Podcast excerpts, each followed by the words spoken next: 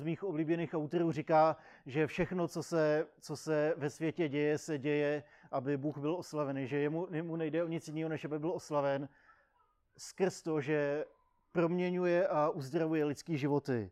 A věřím, že Pánu Bohu nedělá nic větší radost než to, když může slyšet chválu z úst lidí, kterým nějakým způsobem pomohl, jejich životy proměnil, eh, z lidí, který zachránil a osvobodil. A právě tady to je jeden z příběhů, který se stal v první církvi a věřím, že je to jeden z příběhů, který může být živý dodnes. Jeden chromý žebrák dostal totiž mnohem víc, než o co prosil a jeho život byl proměněný. A díky tomu lidi žasli a mohli slyšet dobrou zprávu o Bohu. A když jsem nad tím přemýšlel, tak eh, jaký byly znaky Božího království, když eh, Jana, eh, Jana Křtitele zabásli a on, on seděl v té celé a slyšel ty příběhy o Ježíšovi, tak, tak poslal nějaký, nějaký svoje učeníky za Ježíšem. Ptal se, seš to opravdu ty? Seš ten, kterýho máme čekat? Seš ten Mesiáš? A to, že já nevím, co si o tom mám myslet. On odpověděl, no tak se podívej, co se, co se děje. Chromí jsou uzdravováni, chromí chodí, slepí vidí a celému světu zní dobrá zpráva. A tady to je něco, v čem církev může pokračovat právě díky Ježíšově díle. A dneska můžeme být součástí toho velkého příběhu a já jsem přesvědčený o tom, že Bůh je živý a že jedná a že to, ten příběh, který jsme teď četli, tak v různých obměnách se děje dodnes. A jsem přesvědčený o tom, že když Bohu dáte prostor ve svém životě, tak může začít dělat něco úžasného, ještě, třeba ještě dneska. A, a touha předat tady tu myšlenku stála za tím, že jsem se nějaký čas rozhodl strávit v knize skutků. Tady se děje něco hrozně vtipného, mám rozplý punc, nebo... Asi ne, dobrý. Rozhodl jsem se strávit nějaký čas v knize skutků a e, když jsem ji procházel, tak tam krásně jsou nějaký větší témata, e, který to otevírají. Takže, takže jsem to nasekal na takový měsíční úseky. Květen jsme strávili nad tématem Ducha Svatého. Červen máme téma odvážný víry, proto jsem tam vybral ten obrázek Eh, toho rytíře, jak se vydává do boje, protože to chce, to chce odvahu. A pro celý červen mám takovou výzvu pro nás, pro všechny. Eh, mnou počínaje, nevím, jak se mi to bude dařit, ale chci vás do toho zatáhnout taky. A to je, eh, to je výzva najít, najít v sobě odvahu, aby jsme mohli Bohu věřit takovým způsobem, aby jsme se mohli setkat s ním a, a nějakým způsobem nově prožít nebo zakusit že, že opravdu je, že je živý, že jedná a že proměňuje životy. Aby jsme našli odvahu udělat krok zpátky a říct, bože, tady máš prostor, ve kterém chci, abys jednal a spolíhám se na to, že budeš jednat a, a jsem přesvědčen o tom, že když se pak na konci června sejdeme a budeme vyprávět ty příběhy, jakým způsobem on jednal, takže budeme, budeme ještě hodně překvapený. Tady mi koukám, už někdo začíná fušovat do řemesla. To je super, trénujeme další generaci lídrů, jen tak dál. V každém případě dneska se spolu vydáme o 2000 let zpátky, podíváme se do Jeruzaléma, podíváme se na horu, na který stojí chrám a na naplnění dávných slibů.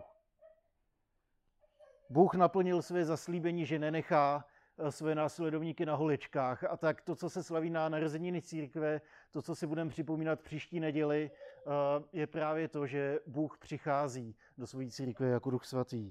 Že se sílá do života každého Ježíšova následovníka eh, moc, která je napojuje na Boha, která, která se stává jejich životem a která, která jim zprostředkovává boží přítomnost. A tady ta životodárná moc si nyní začíná hledat nové cesty k dalším lidem. A ten příběh, o kterém jsem mluvil, tak je na začátku třetí kapitoly. Já doufám, že baterky ještě, ještě neklekly úplně. Tak vám to přečtu. Petr a Jan šli jednou ve tři hodiny do chrámu, aby se zúčastnili pravidelných odpoledních modliteb. Mezi četnými žebráky tam byl také muž chromý od narození, kterého jeho přátelé každý den přinesli a posadili u chrámových vrat zvaných Krásná brána. Chodilo tudy totiž hodně lidí a on je prosil o almužnu. Tak požádal i Petra s Janem. Zastavili se u něho a Petr mu řekl, podívej se na nás. Žebrák dechtivě zvedl oči, protože čekal dobrou almužnu. Petr však pokračoval, peníze nemám, ale dám ti cenější dar. Ve jménu Ježíše Krista Nazareckého vstaň a choď. Pak uchopil žebráka za napřeženou pravici, pozvedl ho a v tom okamžiku do ochrnutých nohou vstoupila síla. Postavil se, zkusil chodit a za chvíli už mohl jít dovnitř chrámu spolu s apoštoly. Dokonce radostně poskakoval a hlasitě chválil Boha. Lidé nevěřili svým očím, ale jasně poznávali, že dlouholetý žebrák, který žebrával u krásné brány, teď chodí a z vděčnosti Bohu prospěvuje. Zbíhali se kolem uzdraveného i kolem apoštolů, kteří zatím šli do Šalomůnova podloubí. Já když jsem tady ten příběh, díky, na tuhle dálku to už není tak dálkový ovládání, když jsem tady ten příběh pročítal v minulosti, tak nějakým způsobem jsem ho znal. A jak už to bývá, když, když narazíte na nějaký příběh, tak to, tak to přečtu a jdu dál. Ale když jsem se na ním byl nucený zastavit a podívat se na to hloubš, tak jsem byl ohromený, kolik situací eh, v něm můžeme najít, kolik, kolik způsobů, eh, kterýma ten text ukazuje na Ježíše a kolik, kolik výzev nám dává, aby jsme spolíhali na Boha. Minulou neděli jsme se podívali na závěr Petrova nejlepšího kázání. Říkám nejlepšího, protože tehdy, tehdy reakcí na to kázání bylo, že tři tisíce lidí uvěřilo. A pak, pak se ptali, co teda máme dělat. A Petr jim, Petr jim říkal, jakým způsobem odpovědět Duchu Svatému. A jedna z věd, kterou ten minulý příběh končil, tak byla zpráva, že skrz apoštoly se dělo mnoho divů a zázraků. A ten dnešní text na to navazuje, možná o pár dní později, možná hned druhý den, možná ten samý den. V každém případě ten dnešní text ukazuje příklad takového zázraku, který se tam začaly dít. Zázraku, po kterým následovalo kázání, který řekl, tady, tady to není nějaký kouzlo, tady to není nějaký trik, tady to se děje díky Ježíši. A to bylo vlastně výsledek všech kázání, které najdete v knize skutků, tak ukazují ukazují na Ježíše. Um, on se stal odpovědi do tak strašné situace, v jaký se nacházel ten náš žebrák. A jak ta situace byla strašná, uh, tak to vám řeknu, až tady otočím stránku. V každém případě tady můžeme vidět to, co jsem říkal na začátku, že Ježíš otevírá oči slepým, že uzdravuje chromé a že dává slova, eh, díky kterým pak může zvěstovat evangelium jeho následovník. A právě tady to se dělo v Jeruzalémském chrámu. Petrovi a Janovi, těm apoštolům, otevřel oči, takže si všimli toho žebráka, který ho možná léta předtím, každý den ho předtím překračovali, když šli do chrámu. Ježíš toho žebráka uzdravil, když, eh, když vrátil sílu do chrmých nohou a on začal chodit. A že dal slova apoštolům, který potom ukázali, že to není, není trik, ale že je to Ježíšovo dílo. A jaký byl výsledek?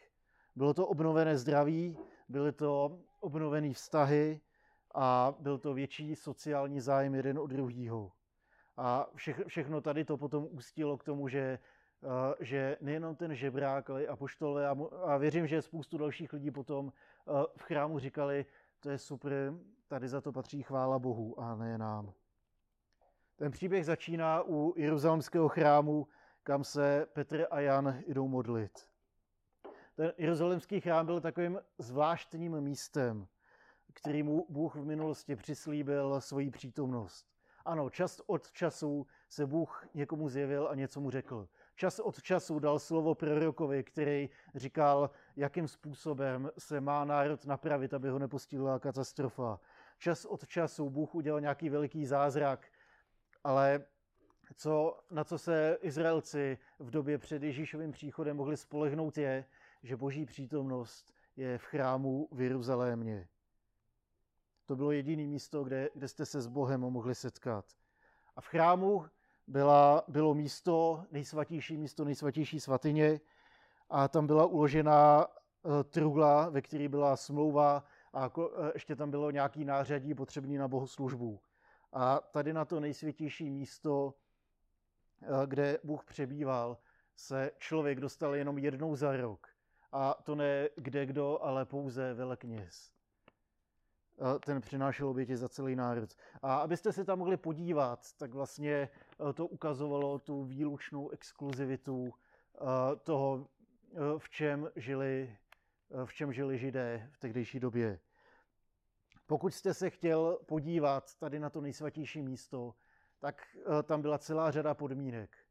Musel jste se narodit jako muž, protože ženám do té vnitřní části chrámu nebyl umožněn přístup.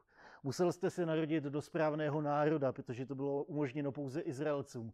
Musel, nejenom, že jste se museli narodit do správného národa, ale museli jste se narodit do správného klanu, protože pouze jeden z dvanácti klanů byl vyhrazen kněžím. Musel jste se v tom klanu stát eh, knězem, to znamenalo absolvovat eh, ty správné školy, eh, projít, projít tím, s tím nejlepším prospěchem a dávat, dávat to nejlepší. A nejenom, že jste musel být knězem, abyste se stal veleknězem, tak jste to museli dotáhnout až do velerady a tam vás museli zvolit za velekněze. A teprve, když jste se stali veleknězem, tak jednou za život jste dostali šanci vstoupit do té nejsvětější svatyně. Místa, kde přebýval Bůh, místa, kde ta boží přítomnost je tak silná, že cokoliv, co je uh, u člověka v nepořádku, nemá šanci obstát. Tradice židovská v Talmudu říkala, že ten velekněz tam šel, že na jedné noze měl přivázaný zvoneček a na druhé noze měl přivázaný lano.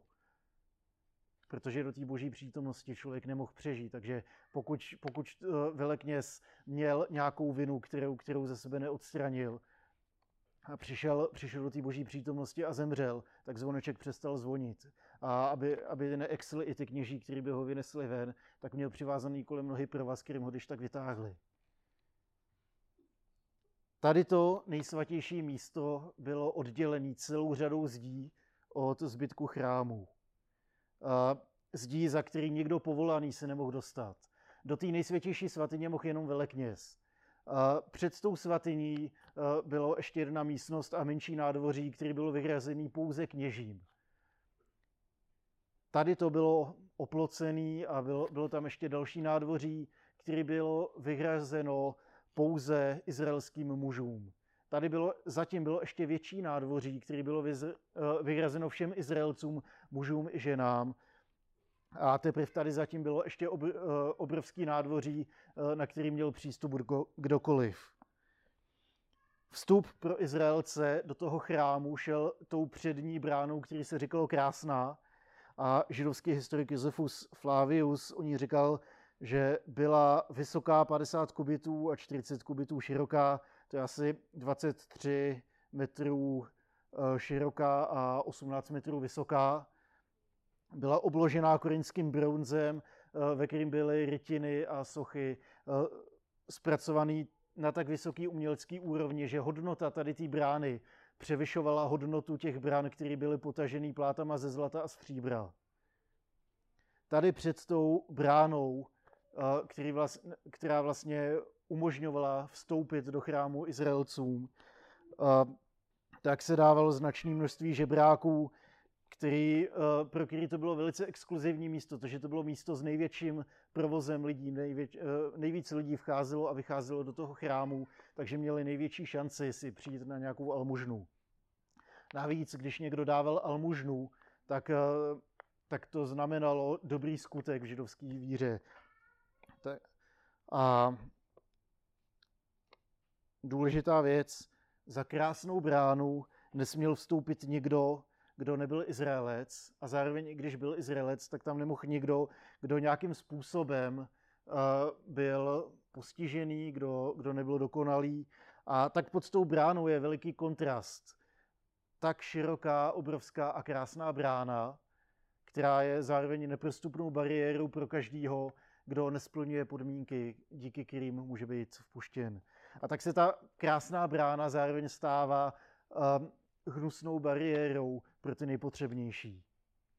A tady u té brány mezi mnohými sedí ten náš bezejmený žebrák, který v tom příběhu ani nemá jméno, kterýho lidi každý den překračují. Vsadím se, že lidi na ty žebráky byli stejně zvyklí, jako my jsme teď zvyklí na bezdomovce v Sherwoodu u hlavního nádraží. Tam, tam když projdete, tak, tak jsou prakticky neviditelní. Já, já nevím, jak vy, ale eh, když, když jdu na vlak, ať už spěchám nebo ne, tak eh, prostě na, ně, na něco je člověk tak zvyklý, že to nevidí. Můžou to být tady ty bezdomovci, můžou to být krásné památky v centru, když chodím eh, tak mezi, mezi tančícím domem a Národním divadlem. Já nevidím nic, protože tam tudy každý den vodím Lindu do školy. A něco, na co je člověk zvyklý, tak to ani nevidí a je vůči tomu slepej. Ale i tady tu slepotu Bůh může změnit. A tak ten příběh nezačíná, nezačíná uh, zázrakem uzdravení žebráka, ale začíná tím, že Bůh otevírá oči apoštům a oni si toho žebráka všimnou. Už nevidí nějakého váguse, který je otravuje, který musí překročit, který je zdržuje na jejich cestě za bohoslužbou. Už nevidí nějakého otravu, který je přítěží každému, kdo, kdo tam prochází kolem, ale už vidí člověka božíma očima. Už vidí člověka, který potřebuje víc než co jiného zakusit společenství, potřebuje, potřebuje slyšet přízeň, potřebuje zakusit boží životodárný dotek a proměnu. A tak Duch Svatý otevírá oči Petrovi a Janovi a oni najednou prohlídnou a z neviditelného žebráka se stává člověk, který, který má nějakou potřebu. A nejenom člověk, který má nějakou potřebu. Takových si můžeme všímat taky. V centru můžete potkat spoustu lidí, kteří mají nějakou potřebu, spoustu lidí, kteří mají velice smutné příběhy, který, který vás rozbrečí, kdy, když se zamyslíte nad tím, čím vším si museli projít. Ten žebrák, který ho viděli, tak měl od malička těžký život. Nemohl žít plnohodnotně, nikdy za svůj život nemohl vstoupit do chrámu, takže jediný, co viděl, tak viděl skrz, skrz tu bránu a slyšel z vyprávění. Byl ze společnosti vyloučený ekonomicky, protože to byl žebrák, protože byl závislý na almužnách a na pomoci druhých. Byl vyloučený sociálně, protože se nemohl účastnit bohoslužebného života, takže byl vlastně jakoby out z Izraele, byl, byl ničím, ničím míň. A byl z života vyloučený i fyzicky, protože byl nemobilní, nemohl se pohybovat. A tak byl odkázaný na své přátele, kteří ho tam každý den nosili.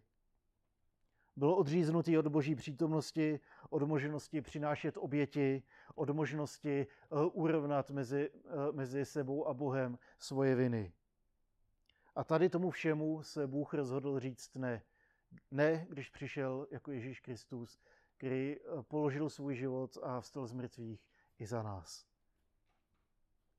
Jakákoliv moc, která by tady toho žebráka, kohokoliv jiného a dokonce i nás mohla držet pryč od Boha, tak byla zlomená. Vztah lidstva s Bohem byl narovnán právě na kříži. Ten vztah byl obnoven a cesta je volná. A proto tu tak často říkám, že Ježíš je odpovědí na spoustu situací, ve kterých se můžeme nacházet.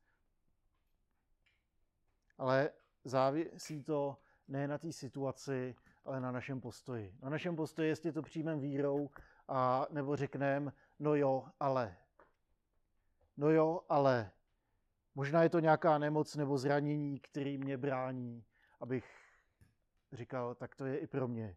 Možná je to nějaká závislost nebo zlozvyk, díky který se cítíme méně člověkem.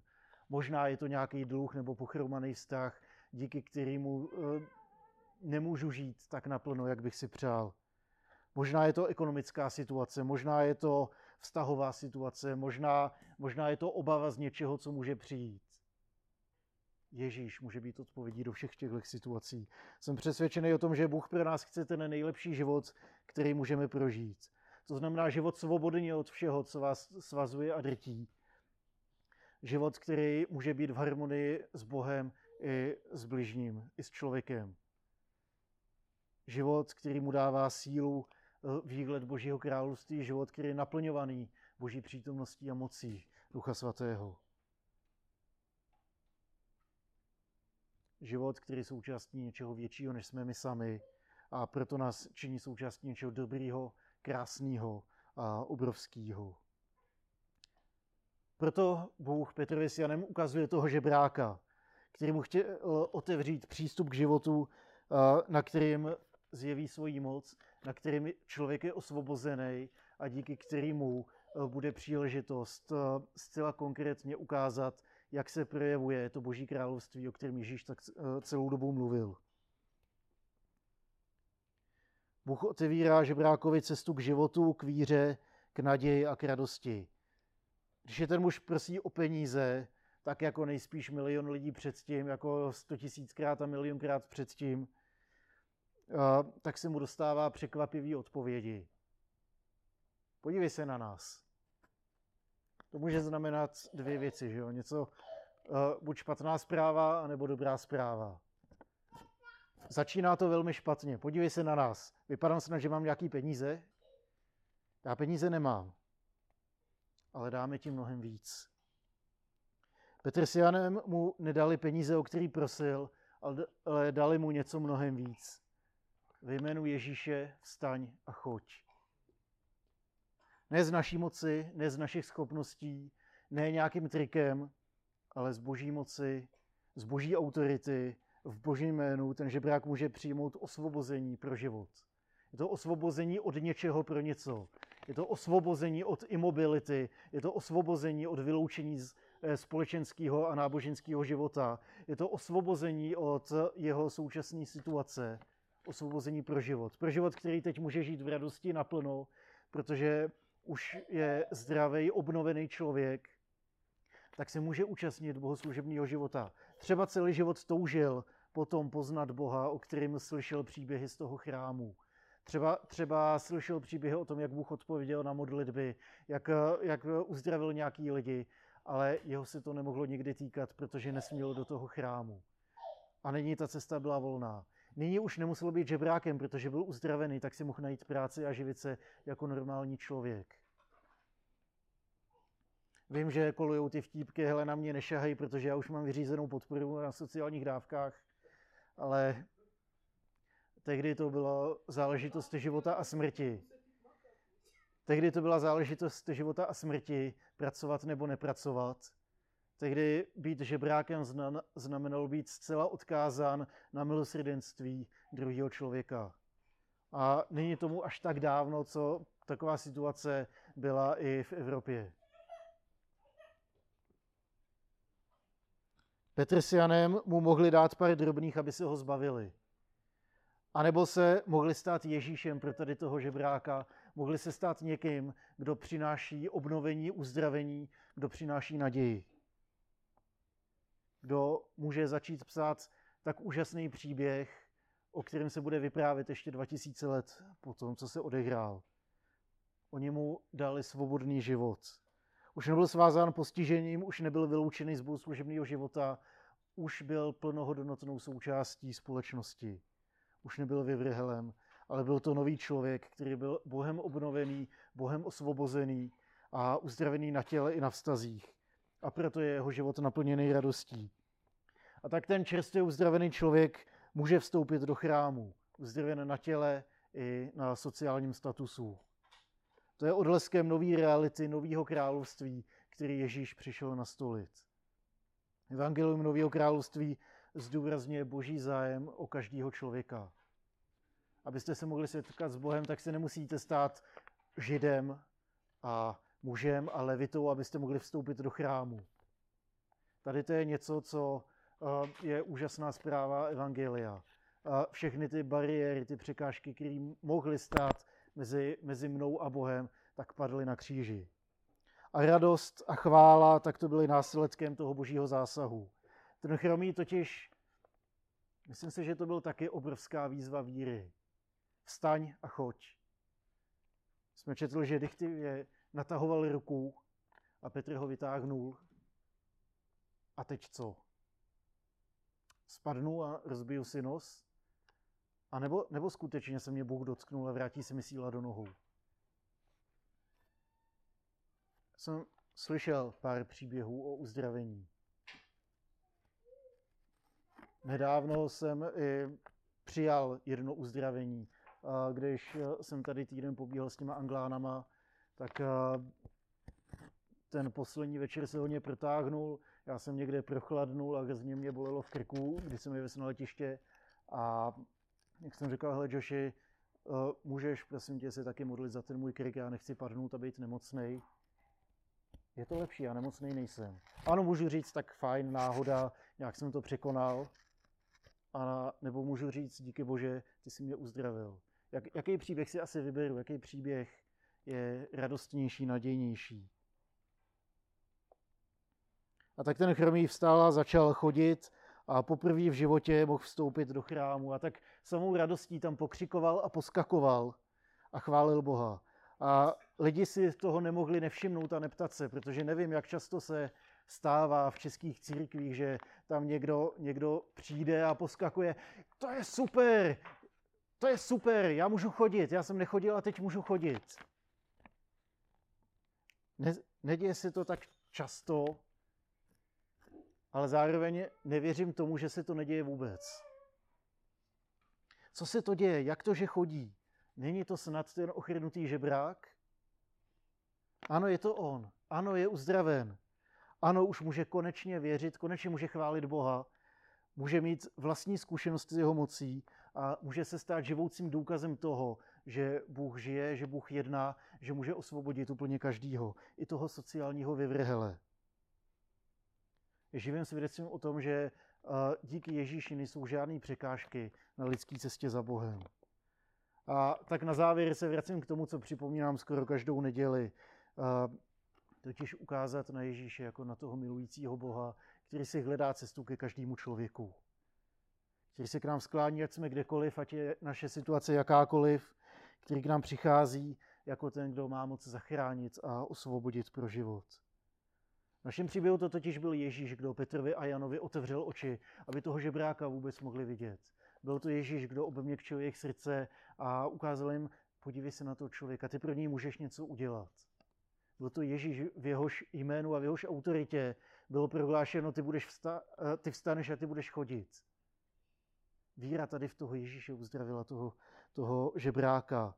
A byl to Ježíš, o kterém je celý to kázání, který následuje uh, o ten řádek později, co v mojí Bibli otočím stránku, ve vaší je to řádek později a tam, tam slyšíte, že uh, je to, je to právě díky Ježíši, že ten člověk může chodit a že díky Bohu, který se sklání a říká radši já, než vy a pokládá za náš svůj život.